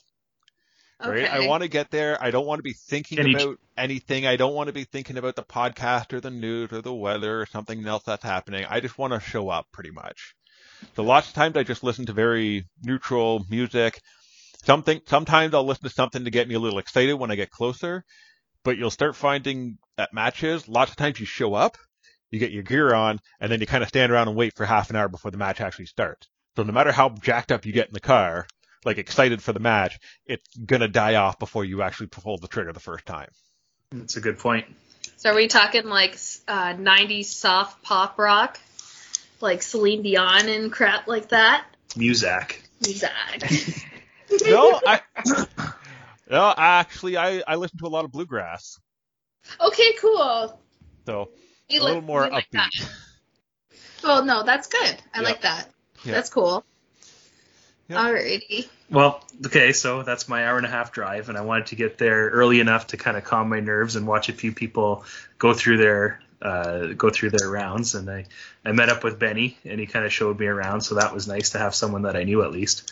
Um, and uh, he told me where to where to put my guns, where to put the ammo, and kind of told me what was going on. So that was really good. And as much as it helped me watching, I also got a bit intimidated too because I was watching how good some of the people were. so it was kind of, uh, you know, maybe maybe not seeing some of that would have helped, but I don't know. Yeah. It, it, it could have went both ways. Yeah, it, it's really hard to say. I don't watch people now because I don't want to get into my like I watch people, but I try and like take a step back and just watch them, you know, generally, because if I start thinking about how fast they're shooting, then I'm going to start thinking I have to shoot faster. Well, and that kind of brings me on to my, my next point. is like, when you're deriving your stage plan, do you do you get there early and watch what other people are doing to help influence your stage plan, or do you just like to do your own thing and go in fresh? I usually like to do my own thing.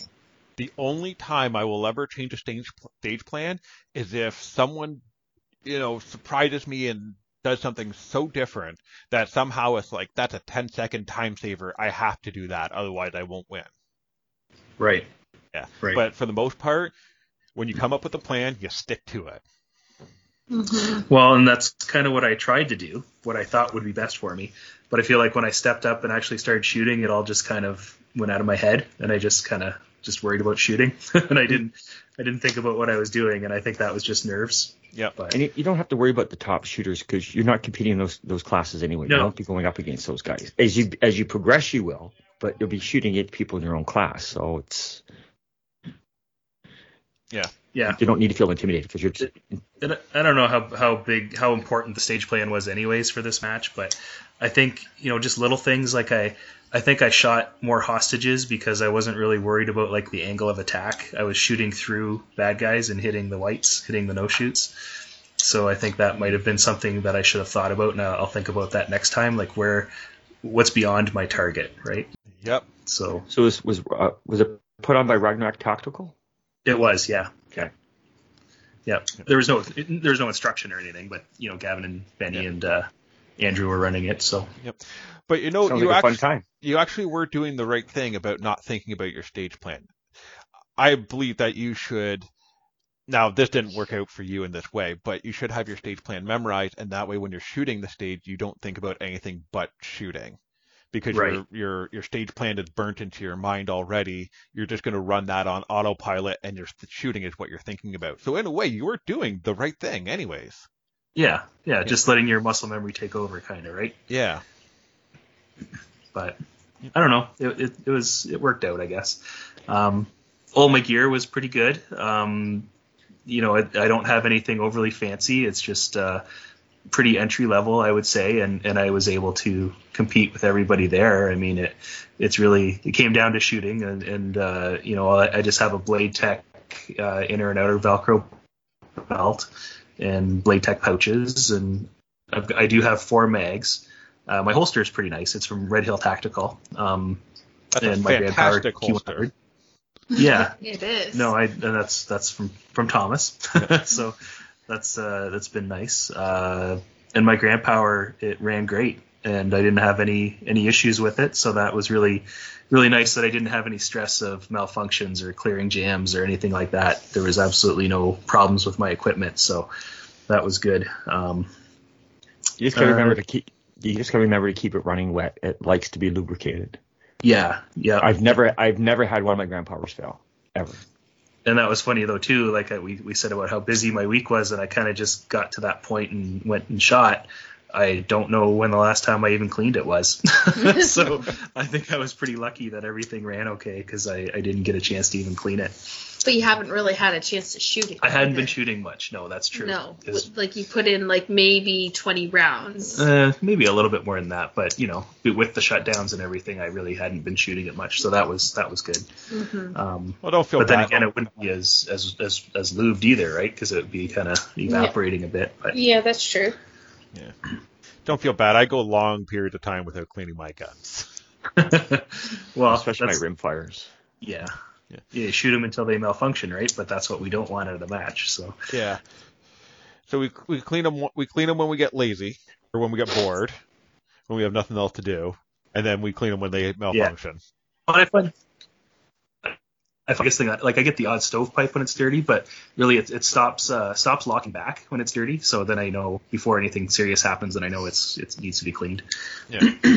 That's nice that you have a, a heads up. Yeah. um.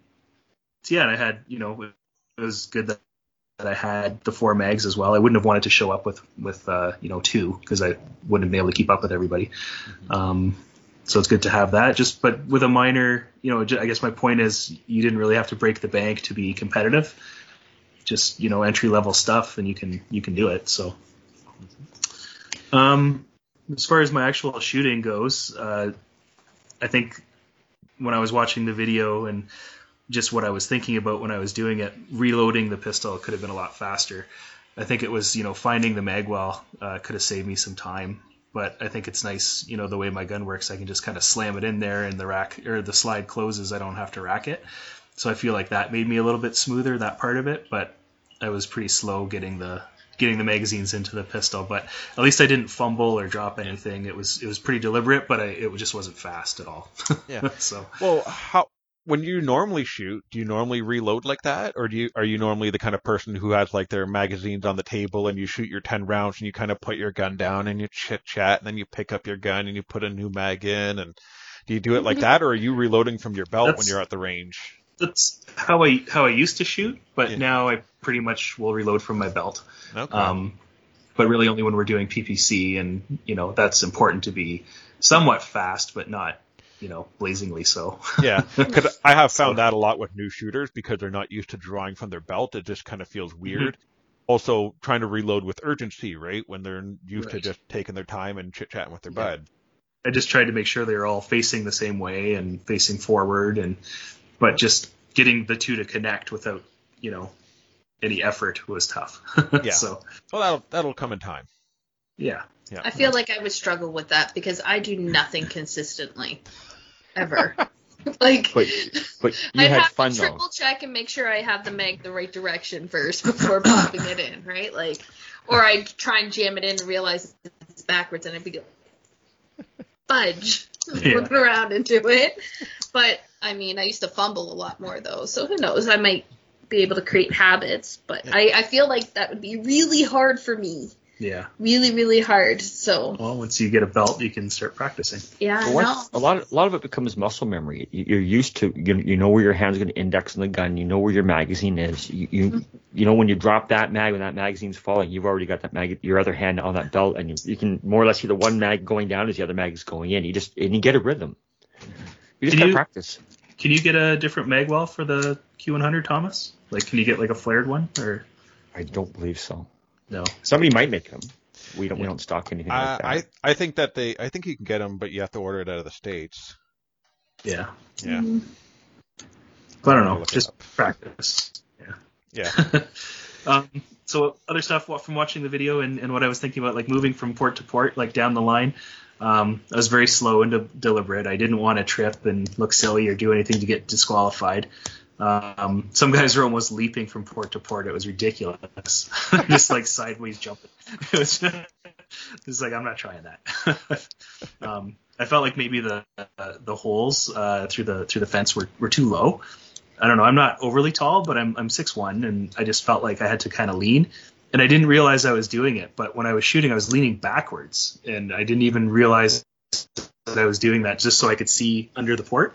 And I wonder, like, I probably should have leaned forward for one thing because it would have been a better stance. Um, and some of the old guys, it was funny too. They were they're almost touching the fence, and they have their arms bent, and their pe- the gun is just peeking through the hole and it just looked ridiculous and terrible. But they actually shot really well. But I guess if that's how you practice, then that's Yeah. good for them. But, Remember but when I didn't. re- that's like a benefit of videotaping because I didn't realize that's what I was doing. Yep. Yeah, that, that's a great point. That is something that you won't be able to find out unless you see yourself doing it, or you have someone else who's watching you who can tell you that that's happening. Yeah, yeah. Yeah. So what, what do you do if your if your port's too low, Mike? Because you're you're pretty tall too, aren't you? Uh, I'm about six feet. Yeah. Uh, I do kind of like a squat, I'll say, where toes So pointed out, knees a bit? knees pointed out, and you just kind of squat down. Okay. Because if if I can, because this is a problem I've had where there's sometimes I can't squat low enough, and if I can't squat low enough, then usually I'm going down onto like a knee or something like that. Right. Right. Yeah. In this case, probably a squat would have been appropriate. Yeah, but these these weren't low enough that I'd have to go on a knee, but they were just a little bit too low to stand normally at. Yeah. So Remember when I said I want to build a wall for dry firing because every time I shoot through a port, it's always like it's a little too short for me. right, right. Yeah, yeah. See, because they're always just a little bit too short. Yeah. Mhm. Yep. I'm six two, so I know what you guys mean. It's- the last one I did, I got down and I couldn't get up. Oh, jeez. I got up, but I was in agony, agony. So yeah. yeah, So Yeah. you said Sarah uh, participates in these matches too, right? Yes. Yeah. Okay. So how? Because she's uh, a shorter woman, right? Yep. So how does she find it? What kind of um, uh, issues does she have? Um, I don't think she'd ever really had an issue with the port being too low. No. Um, She's got to stand on a phone book to shoot through. she hasn't had to like. I think there's been a few times where she's like, she's peeking over the gun and like you can tell that she's like, you know, I wouldn't say struggling. Struggling's not the right word, but she's having a little bit more difficulty shooting through the port. But I don't, I don't think it's Like really that strain. bad. Pardon me? Like a slight strain. Yeah. Yeah. So, Got it. Yeah. I was just curious and thought I'd bring that up for the the uh, Vertically challenged. Vertically challenged. That's the word right yeah, this there. is a very tall pod- podcast, isn't it? Everyone's like six Yeah. feet and up. well, You know what I- I've noticed though at stages and stuff, 11.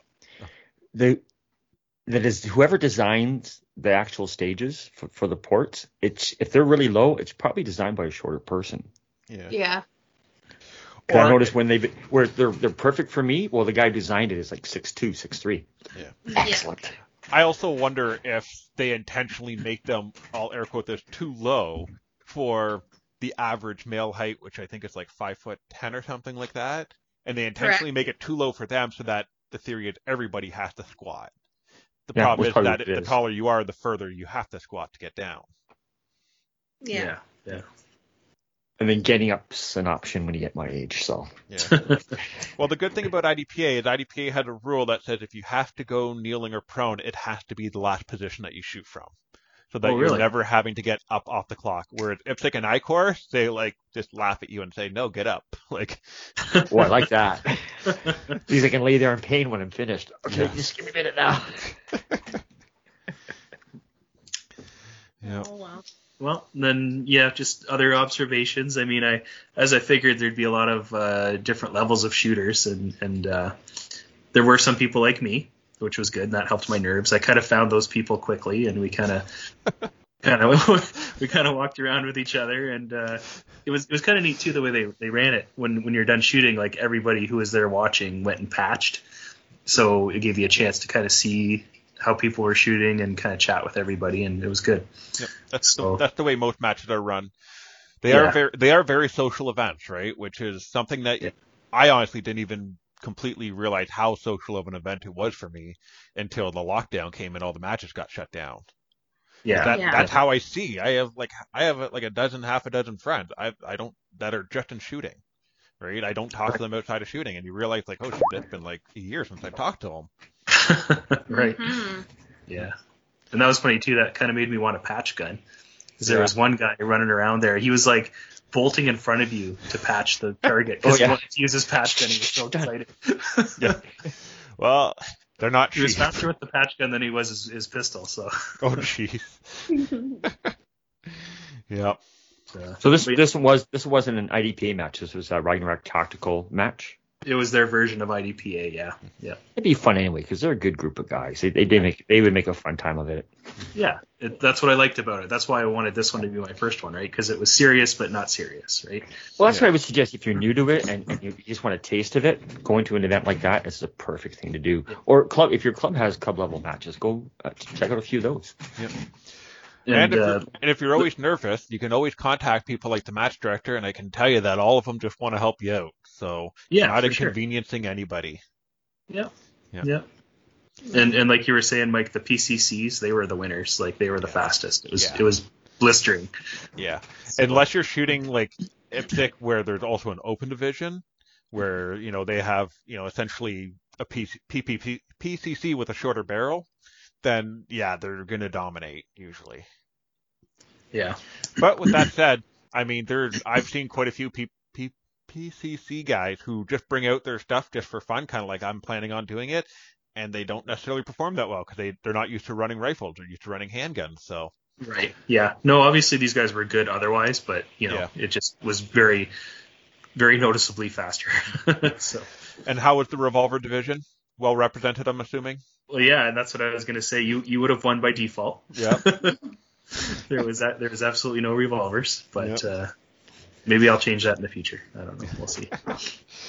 Um Well, what what divisions do they run the the IDPA divisions then? Like the IDPA rule set for divisions? I wouldn't know. I didn't check. Did anyone have a compensator on their gun? I didn't see any compensators, but there was like n- there was like an enhanced service pistol. So Yeah. what would that just a would that just be an optic or Well, if they have a red dot, then it's there's a carry optics division, and but there is also an enhanced service pistol division where you're allowed to put things like uh, um, mag wells on. You're allowed to use single action only guns like uh, 1911 style, but nine millimeter. yeah So, but it's not quite full on open because you're no division in IDPA is allowed to have comps or ported barrels Sure. or yeah. Well, and I, and was- I didn't see I didn't see everything either. Like I got there about halfway through the first uh, squad, and then I just left after my squad, so Mhm. I didn't see what everybody was doing. So Yeah. Usually, if if open to allow division, you'll you'll have one in every squad. yeah, I'm sure if you if you check their website, they'll they might have the rules posted for their matches. It's probably very similar to IDPA rules. Yeah. Yeah. I'm just trying to figure out if I come down there for a match, can I bring my IPSC revolver or do I have to bring my IDPA revolver? Bring both. Yeah, one is definitely not IDPA legal. But one other one other thing I learned was definitely pay attention to the stage briefings. Yes. Um, there's more than a few guys that got points off uh, for not following the rules. This is kind of uh, Ragnarok's. Uh, it's called the Film Aficionado Gun Series. So every match had a different movie theme. This one was Commando. So at one uh, specific point, you had to yell out a line from the movie, and probably what, half half the people forgot to do that, right? So yeah. What was the line? ah, let off some steam. Okay. Yeah, I, I haven't seen I haven't seen that movie in a long time, so I couldn't remember couldn't remember the scene the, the scene, but it was right when he killed the bad guy, the main bad guy. So must be one of those you know action movie things. But Yeah. um, Gotta but have it a was good fun. tagline. It- and and that's what made it fun too, right? Like it wasn't just a match; they they had a theme to it, and people were showing up with like face paint, and you know, just it was fun. That's So- good. Um, So yeah. tell- uh, go ahead. no, no, go ahead. No, you finish. Oh, I just, uh, you know, I learned that adhering to my New Year's resolution of doing hard and scary things will pay off. So I'm glad I did it, and now that it's over, I know I, c- I know I can do it, and I'll do So better. when, when's the next match? Um, it was there's one uh, posted in May, uh, but I, I haven't been able to squat in it yet, so maybe it's not open. But I saw that it's on uh, PractiScore. I just haven't been able to, to register yet. So when are you going to come up to Ottawa and shoot a match? Uh, I don't know. This summer. I, Sounds like hey, uh, I don't know. yeah, yeah. I'll start. I think I, I'll start sending you to- brochures. Yeah, for sure. Let me know what uh, let me know what's going on. Keep me posted, and I might might take you up on that. Yep. Well, you're always welcome up here. I can't wait to do it again. So, That's good. Um, so, so you had a good time. oh yeah, it was a great time. Like once it was done, it was like a huge, huge. I, I was almost glad it was over though. Like I, I enjoyed it. It was fun, but I was glad it was over because it was a lot of adrenaline. so, um, but in watching the video, like, what did you guys take away? Was there anything that you noticed that I was really doing poorly? Like, I know Benny. Benny was kind of coaching me. He, he thought maybe I was slapping the trigger, so I, I guess I'll look into that. But I don't really know what else to to work on except for just be faster. Um, I'm trying to remember what I saw in the video now. Um, from what I remember, everything looked very good. Like, especially for a very new shooter, you were very safe. You looked very confident. Um, yeah, there's I noticed a level. Of, I noticed a level of fear. He was scared. Yeah? You're Yeah? scared. Yeah, you're you're very. I, your first date, I could see the, the nervousness in you, Yeah. which is First- natural. Everybody's going to be like that too, right? Yep. Yeah. Yep. He just pulls himself as reserved, right? Like it's not scared, shaken, or chit chatting. He's just kind of keeps to himself and is more cautious and reserved. So Well, your first match is it can be pretty nerve rattling. I remember when when you do your black badge, you still have to shoot your first match, and you can't DQ or you're screwed or, or you're you, you fail basically. Your, your first match is your final qualification. And Peter and I drove out there, and we were so nervous. I mean, we both did okay, but I when I first got up to the line, I was really really nervous. Mm-hmm. But the guys there were great. Yeah. They're just glad to see us. They're they're glad that we came out. They were new shooters. They were very welcoming to us. So that's awesome. No, I thought you looked very calm. I thought it looked very good. I'm actually watching your video right now, and I'm like looking, and you're not looking down at your gun. You're not looking down at your mags when you're pulling them out. That's a very common thing you see new shooters do because they just aren't used to the location of everything. But no, it looks Right. good. Yeah. Besides, like you literally said, go faster. But I mean, that's kind of an empty thing to say, right? Like, yeah. and that's also something that, like, this was your first match, right? Were you gonna sprint? No, because you know No. never done it, right? But like as you get more confidence, you'll start learning like, oh, I, I'm comfortable moving and reloading or moving and shooting or just moving faster in general, knowing that I'll be safe with the gun. You were, Well, ex- I was gonna say you were yeah. extremely safe the entire time. Yeah. Well, like our bullseye shoots, they're we're uh, just at the same station the whole time, right? So Yeah. you're not used to moving Well, sideways. yeah, and so PPC, you're just going up and down. You're not- going up and down, yeah. not side to side. So, you know, that, of course, that's going to throw you off and get some practice doing that And- with your dry firing. That'd be probably a smart idea. And I mean, the walls, I mean, they're all temporary walls, so they have stands, like they have legs, and that's like right in front of you. Like you could trip on those, right? And that's Yeah. what I was worried about. Yeah, the Yep. like the fault lines and stuff like that. Yep, fault lines are always a trip hazard. Yeah. and every club does them different. Some people use two by two, some people use one by three, some people use two by fours. Like you'll find everything. So you you almost have to subconsciously learn to take a big enough depth to get over whatever fault line they have, but you also don't want to do this, you know, comical giant step when you first start going either. Prancing. Yeah. yeah. If you prance, I can guarantee you people will make comments. Yeah. Unless the don't theme is the. Grinch. If they do a winter match and the theme is the Grinch, ooh, then you then you could do that, almost like a prance uh, kind of tiptoe thing. Yeah, Yeah. yeah. That'd be funny. Just don't wear tactical tights. We'll be really worried about you. And I wasn't wearing Birkenstocks, so No. maybe that's my problem. I was out of my, I was, I wasn't comfortable because I didn't have my same thing that I wear all the time. You know what? That actually is a thing. Yeah. Yeah. I Yeah. I have I have a pair of shorts that I, well I have three different colors of the same shorts, but I like wearing the same shorts and I like wearing the same pants when I go shooting a match because it just feels comfortable. Yeah. Belt holes line up. They sit in your waist the same. Once you change pants, you throw your. I, I've thrown myself right off changing clothes. Yeah. I can imagine. Wow, that was very informative. Thank you, Josh, and thank you to the crew for giving your little tidbits in there. So, So, quick question, Amanda, were you able to go and watch as well?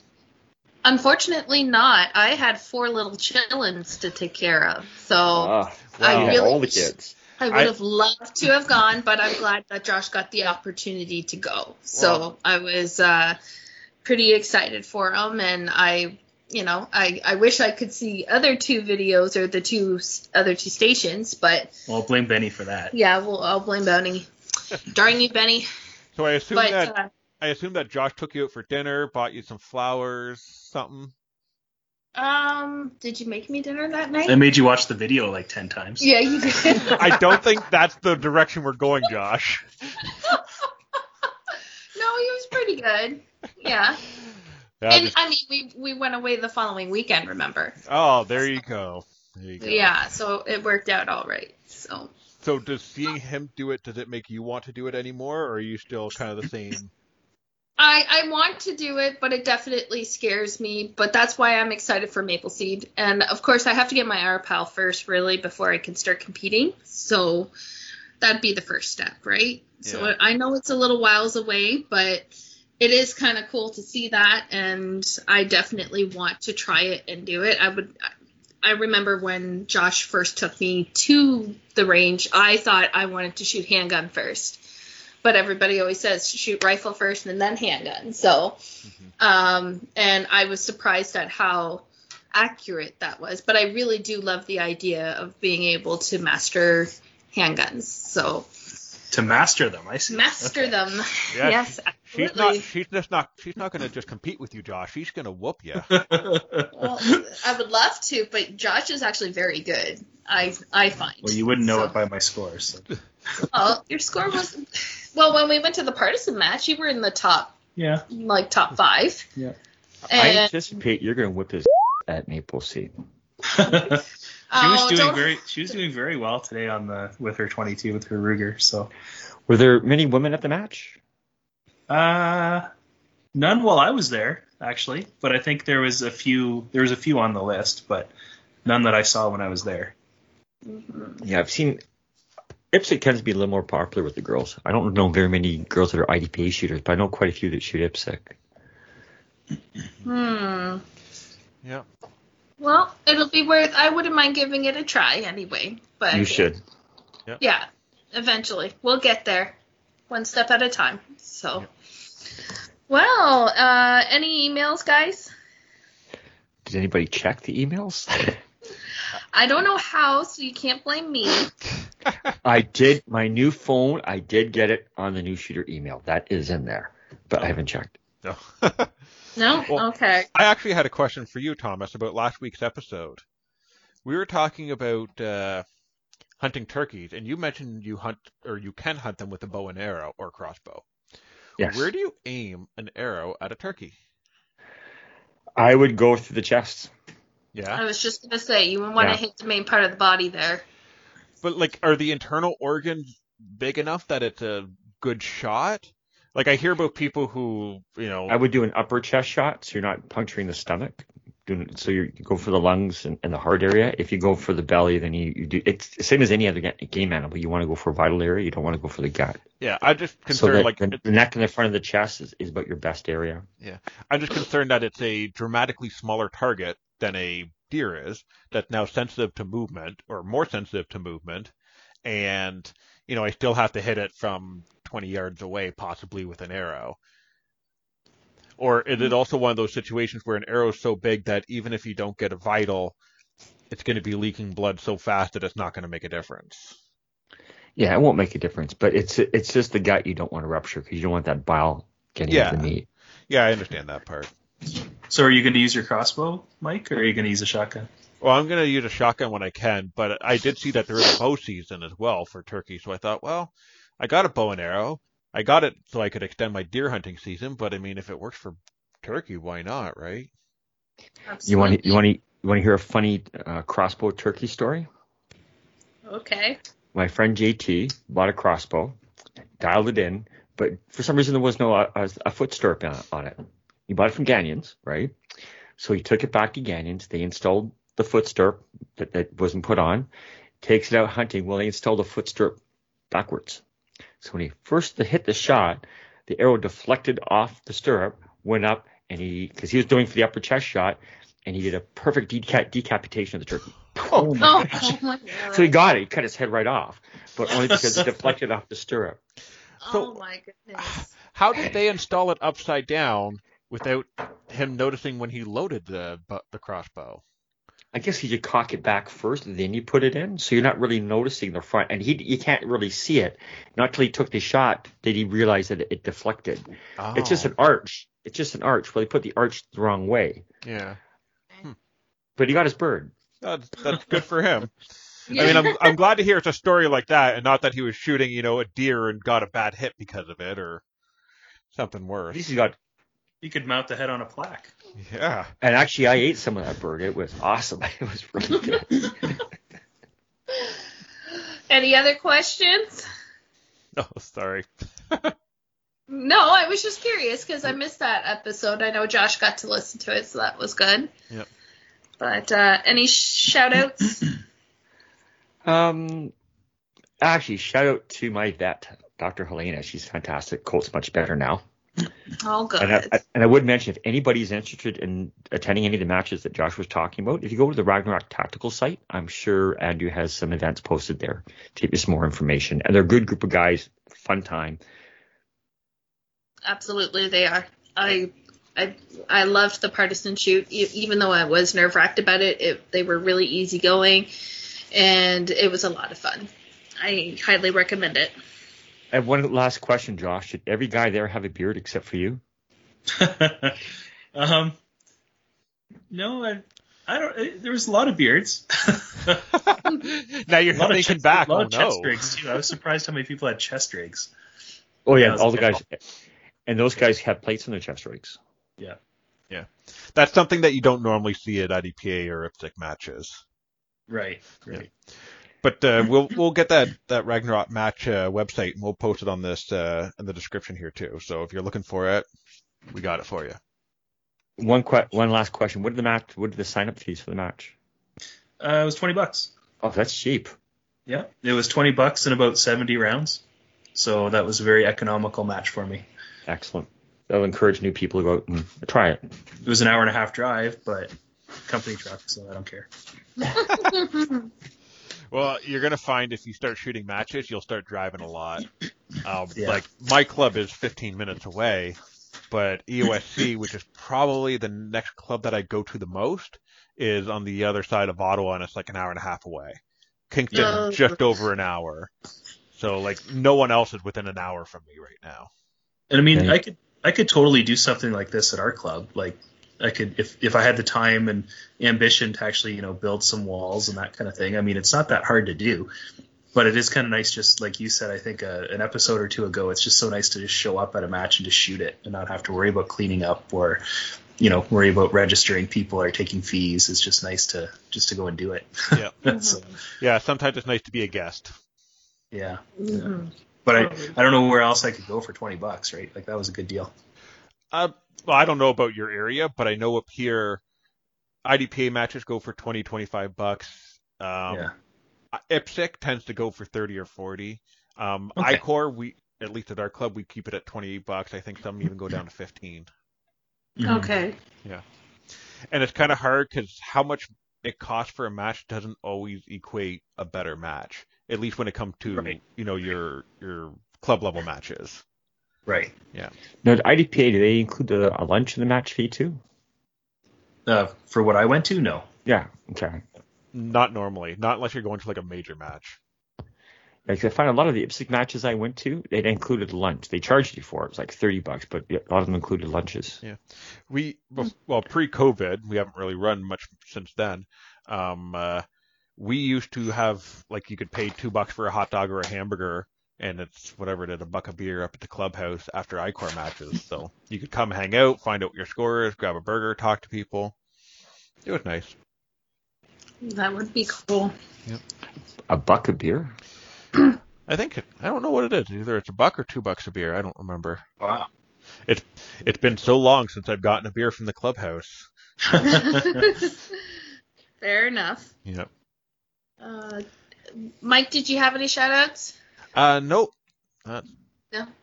Okay. I, I am Josh? I am very happy to hear that Josh had a very good time though shooting his match. well, yeah, thank me you. too. Way to go, Josh. Woohoo! Um, my How did you place, to- by the way? We never got to that. How did you actually place I- in the match? Did you? I- were you I don't have that in front of me. I, I did text you guys. It was on the group chat.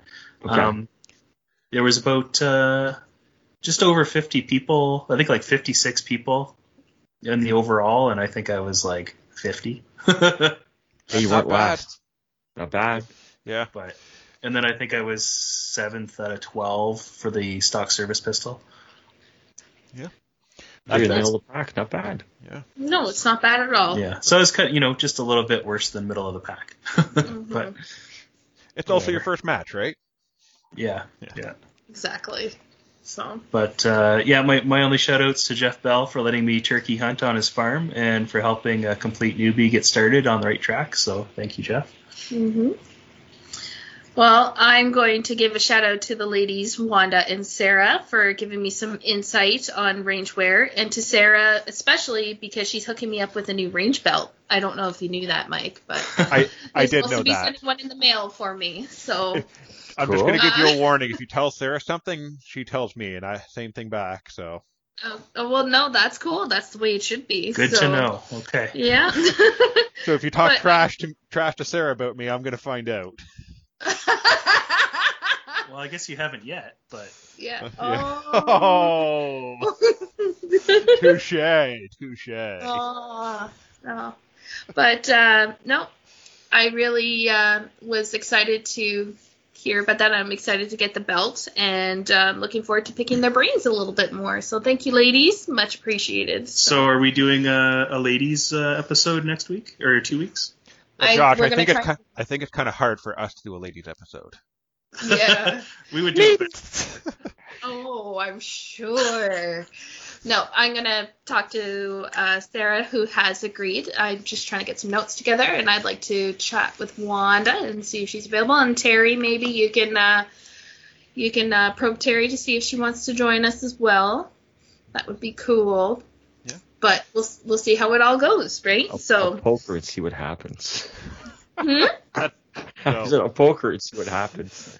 hmm for sure. But I mean, no, no pressure at all. Just it'd be nice to get a little bit of ladies' insight, one hundred percent. Yeah. So Which is actually a very She good just point. complain and say I don't take her enough. yeah. That's what very- were you saying, Mike? I was gonna say that's a good point. That if there's anyone out there that had any questions for the ladies that shoot, they should send it in. And maybe even any ladies if they have any questions.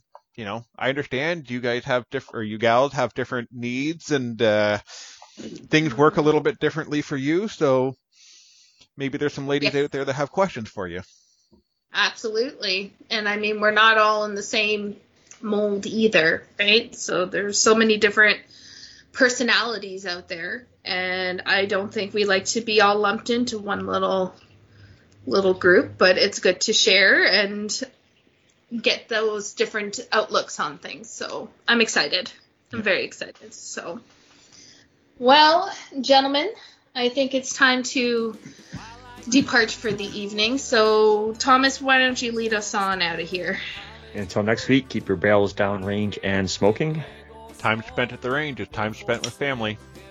Choose your caliber wisely. Go ahead and shoot like a girl. Good night, everybody. Good night. Okay. Well, I really like 22 now. Thanks for listening. We'd love to hear from you with any questions or feedback you may have, or if you just want to call shenanigans. You can contact us at host at newshootercanada.ca or through our Facebook page. The way they look, I like the shiny steel and the polished wood. I don't care if they're big or small. They're for sale. Hell, I want 'em all. I like guns. I like guns. I like guns.